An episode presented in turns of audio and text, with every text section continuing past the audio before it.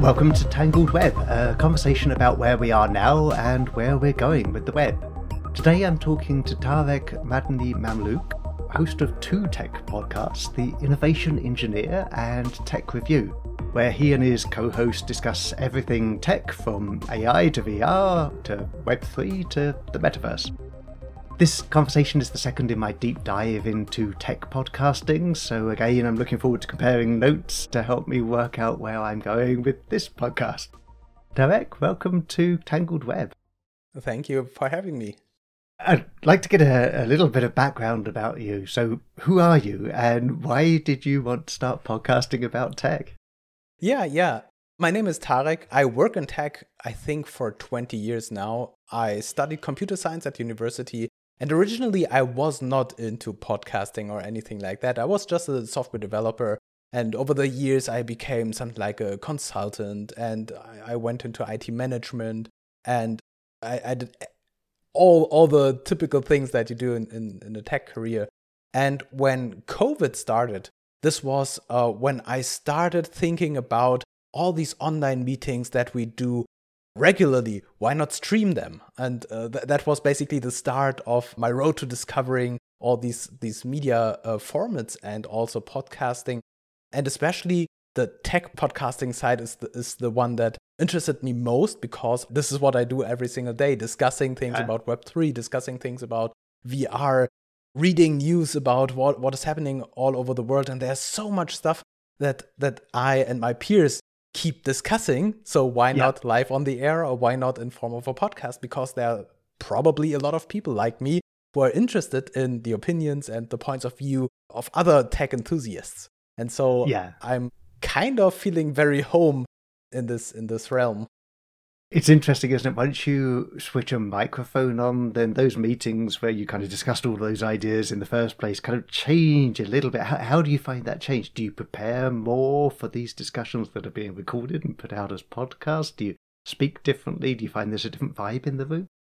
Yeah, it's a very, very good question because it totally depends on the context there's there's a, this one mode where you're not really putting this awareness of being on a podcast into your head but simply talk to a person like we do right now. It's just like yeah. a discussion between us. And the podcast is like secondary. You're just re- screaming screaming streaming um, what you're saying out to the web. And the other thing is being prepared. Like i have an yeah. agenda. I want to educate people. I have these five bullet points or, that, that i really want to be send awareness out. And then it feels like doing a presentation. Yeah, and now I want to yeah. present to you this and that, and those are my facts, and I want to convince you. And then then you have this presentation mode, right? Yeah. And so it's very, very interesting. And I'm not 100% sure yet which format is best, better suited because, on the one hand, you want to be prepared, you want to have an agenda and yeah. really present like a great show for the audience. But at the same time, I feel that being very casual and having the audience sit in in a co- casual conversation between uh, two people or three people or four people might be also very very intriguing because it does not feel as artificial and or yeah. like scripted yeah and and so it, it might be easier to listen to something like that because it feels more like tapping into a conversation than hearing a lecture at university for example and so i'm i'm not 100% sure yet which format will be better in the long run. Yeah, I was going to ask you about that. It's interesting, isn't it? Once you start getting a conversation going and there's a bit of back and forth, and hopefully the internet delay is not so great that you can't feed off each other and feed right. off each other's ideas. It, it, it really, like you say, it yeah. makes it a lot more listenable to people. So, like me, you publish your podcasts on YouTube. So, what's your thinking behind putting out the video as well as the audio? I think this is very much a very personal preference for, for me. I know most real podcasters, they focus very much on the audio format because this is what podcasting is all about. And yeah, having like, for example, an hour long podcast, which you hear while you're driving your car or while you're working out. These things, this is like the classical substitution for radio, for example. I personally, I was never a real fan of podcasting. I, I come from the YouTube world. I was always very, very passionate about creating videos and yeah. extracting the audio track from the video was for me like the next step. So my, my Ah. first focus was always making videos because I personally I enjoy really mu- very much presenting things on screen and Yeah. supporting what I'm saying and supporting what I'm showing as visualization, as graphics, and these things. And so I- really love that the podcast industry or the podcast platforms make it very, very easy to send out the podcast to all of the, the available platforms. So this the second step from creating the video to extracting audio and providing this to everywhere is very, very, very easy. And so Yes. it, became like just it's a must-have. It's it's really a, a lost opportunity if you don't do Yeah. this step and generating this audio version of your podcast. Yeah, but for, for Yeah. me personally, it was always video first because I personally simply enjoy watching these things. It's a lot more work the other way around. Most podcasters, Yeah. I think, start with the podcast and then think, oh, I should have video as well. And it doesn't work so well. There's a lot more work that goes into getting the video out than Yeah. just the audio. So it's a bit of a different journey the other way around. Right.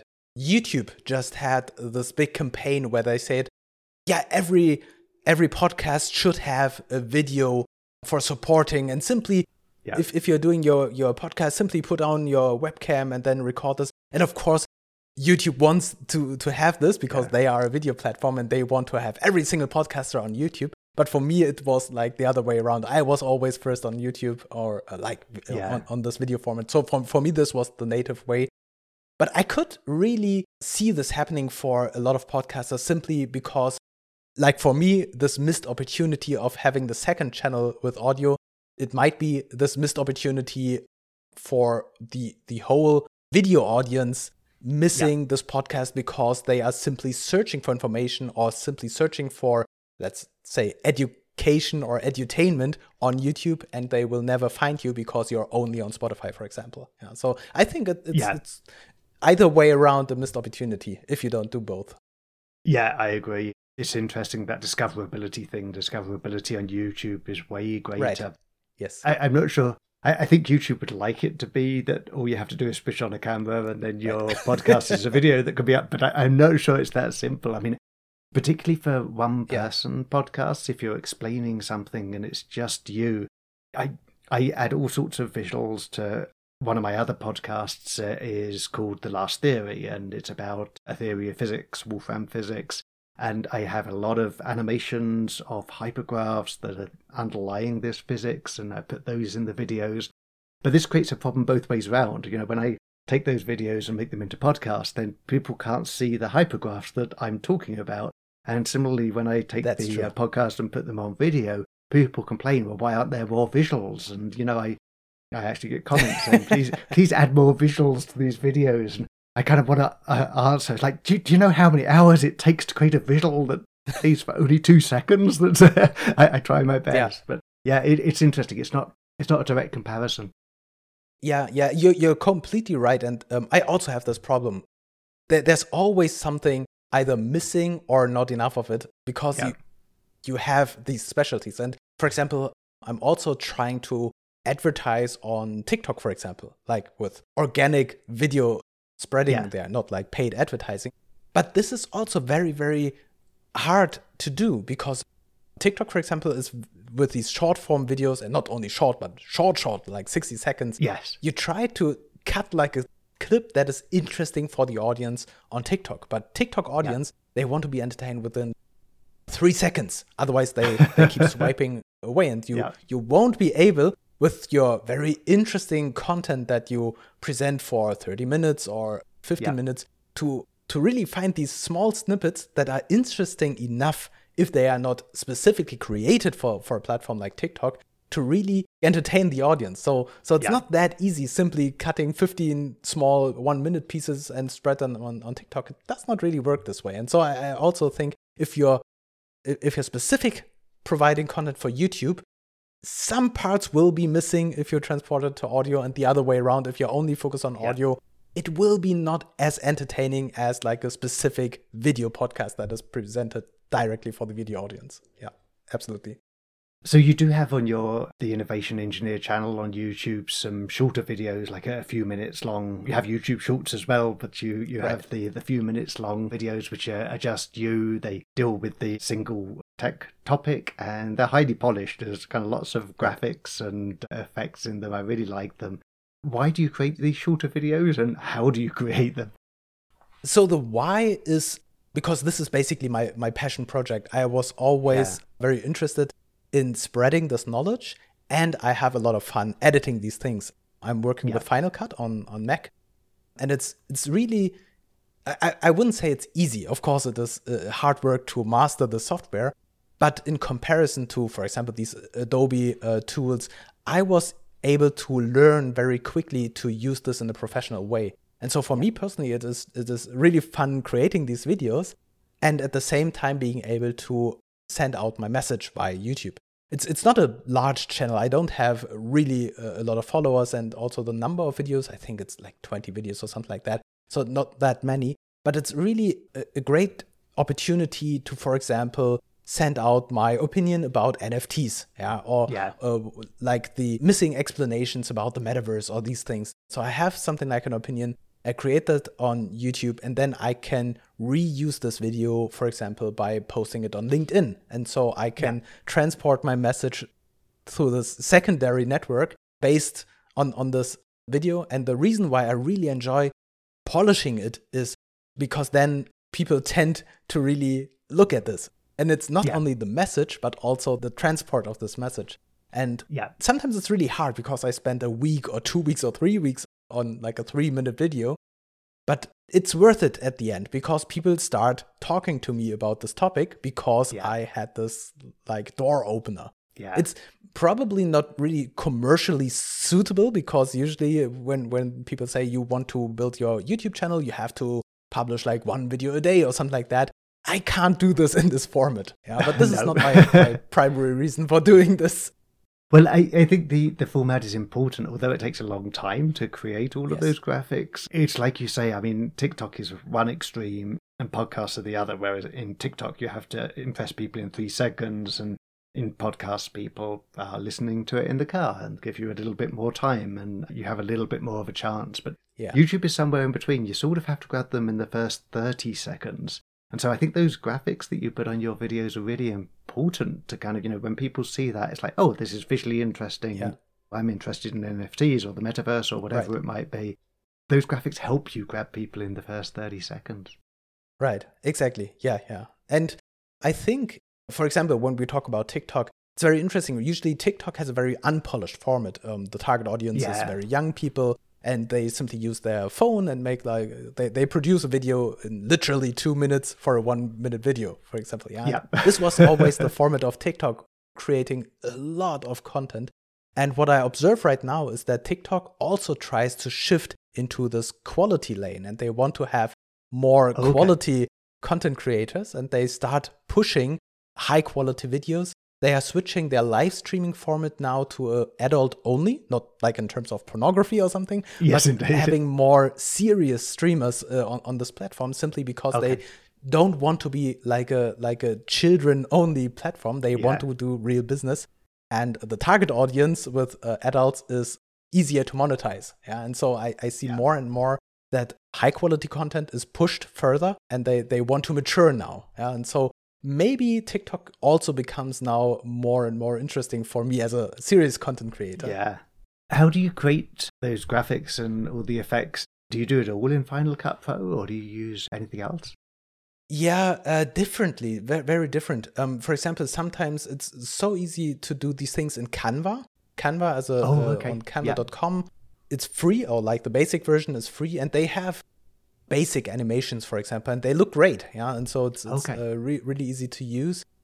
Another tool that I'm using, oh my, I, I, forgot the name of it, but it's like this the scribble tool. Yeah, that looks like okay. a hand scribbling uh, like uh, graphics. Oh yeah, um, yeah. And this I is know. a tool that is also very easy to use. You have this timeline, but I, I totally forgot the name of this tool. Yeah, uh, but but I enjoy using it because it's it's it's like a graphical editor. You have drag and drop, and you define how long it takes to to draw this and you can use like predefined elements that are created and doing text and everything And so it's it's visually pleasing because it looks like this the stop motion scribbling uh, technique. Yeah. Uh, and it helps again uh, looking very professional even though it is like a drag and drop editor. Yeah. Yeah, absolutely. Other than that, like animations like flying things in, flying things out, um, this is all Final Cut. Final Cut has a lot of third party libraries that you can download for free or buy. And this th- this is really amazing, especially if you're used to very basic animations that look very cheap. Today, yeah. it's it's so powerful, yeah, and you do not have to have 20 years of experience with Hollywood yeah. like uh, graphics to really have this look professional. Yeah? I, yeah. I, I know YouTube channels of people who are working, who are simply creating YouTube videos, and they sometimes they look better than Hollywood produced B movies. Yeah, and it's it's so yes. crazy. People sitting at home at their at their laptop creating these things on the side, and they look amazing, like really yeah. professional movie grade animations. Really. No one seems to know quite how many tech podcasts are out there. I, I did try and look on Google, but I didn't find any kind of you know definite answers there. But there must be lots of them, thousands, maybe tens yeah. of thousands. Does it ever make you wonder whether the world really needs one more tech podcast? Actually, yes, absolutely. The question is always why you're doing this podcast, and yeah. I think in the in the past years, this market for podcasts really became what's the English word? Like saturated? Is it the, the English yeah. word? Like yeah, uh, stuffed right. with with content. So if you're planning to create a podcast and monetize it within the next three months and become very yeah. successful and have a thousand of followers, I think this is really really hard to do, especially because there are so many podcasts. And if you're not having like a media company in your bag, uh, spending a lot of money for advertising, then it's really hard to position yourself with the audience and say, I'm now the one tech podcast that everyone has to follow. I think this is yeah. really, really hard to do. But yeah. since creating a podcast and publishing a podcast is became so easy that technically all you need is a phone and you can use the yeah. phone for the complete route from recording over editing over publishing everyone can do it it barely costs anything and you can do it for fun and i think yeah. the, the most important thing is that you enjoy creating that pod, this podcast and then yeah. you can take a look at what happens with this. But of course, yeah, if, if you're planning to monetize it, if you're planning to get rich with it, it is probably a very hard thing to do on, on this market. Unless you really have this amazing, innovative idea of a podcast that nobody did before. But then yes. it's not just a tech podcast, it's like a special, right. maybe interactive podcast or a technology that that only was yeah. invented last week or something and you you exactly. are the first podcast going into this niche. But being simply a, a general tech podcast you have a lot of competition. Yep for sure. I really enjoy your debates about technology on your podcast with your co-hosts so how would you compare your tech outlook with your co-hosts would you say you're optimistic pessimistic and, and what, what are you most excited about in the future of tech yeah, this is this is very funny because I believe we we both are extremely enthusiastic and this is where yeah. this podcast was born because in the past we worked together at the same company and so we every day we met on the coffee machine and we had these kind of discussions. Later he left the company and so we did not have these discussions anymore, but we always joked about yeah, we should do a podcast. This yeah. 1 hour discussion that we just had, it would have been a, a great podcast episode. And so now that we are not working together anymore, we said, yeah, then let's let's do it what we always said. Let's do a podcast and have these discussions. And the weird thing is we are very, very enthusiastic about all of these topics that we were discussing yeah. about. But we are both German. and culturally, Germans tend to be very nagging and very like complaining about things. So sometimes it's really interesting to see that we start discussing and debating a, a, topic that we are very enthusiastic about, and then afterwards we we feel okay, it, it, it sounds in our German way of discussing, it sounds as if we are very negative about this and we are like uh, complaining about everything and we are destroying this topic, even though we are really, really enthusiastic about this. Yeah. This was, for example, for the, the topic of NFT. NFTs, yeah. they have uh, great technological potential for the future. But when we talk about what happens today on this NFT market and where people are spending money, there's there's a lot of negative aspects about this. And so we spent like 44 45 minutes destroying everything that happens with NFTs. but we kept talking about this because we are yeah. generally very enthusiastic about blockchains and all of these things. And so so sometimes we have to moderate ourselves and sometimes we have to reflect on that and try to steer the, the, the general mood into a certain direction because we want to come over yeah. very enthusiastic. But since it's an international audience, we have to cater this a little bit into this non-German complaining way of talking. Yeah. well, I think it makes for a good uh, good discussion. I mean, I think sometimes you alternate. Like, if one of you decides to be optimistic, the other goes pessimistic. And, yeah, uh, of course. And then you yes. switch roles. and for this, I think you need a very good chemistry with the people who are That's discussing. Right. Yeah, if if you're talking to someone you never talked before, sometimes it's a little bit weird because you're not sure was this a joke? Did he? Uh, is the serious what he's saying? But when you're talking to someone you're talking to every single day, you have this very special chemistry. You can throw the ball back and forth and you can make jokes and sometimes even like being like mean to each other. And it's just yeah. funny for everyone, for, for the people discussing and people who are watching. Yeah. And, and then it's, yeah. it's just fun. Well, it's been fantastic to connect with you and to talk with you. Listeners, you can find Tarek's podcast, The Innovation Engineer, at tie-pod.com. And Tech Review is at techreview.axelspringer.com. Right. Tarek, thanks so much for joining me on Tangled Web. Thanks for having me. It was really, really fun, and I'm, I'm really enjoying your podcast series. Thanks for listening to Tangled Web. Join me for fresh insights into the future of the web every other week. Subscribe to the free newsletter, podcast, or YouTube channel at tangledweb.media. Remember, the web has only just begun.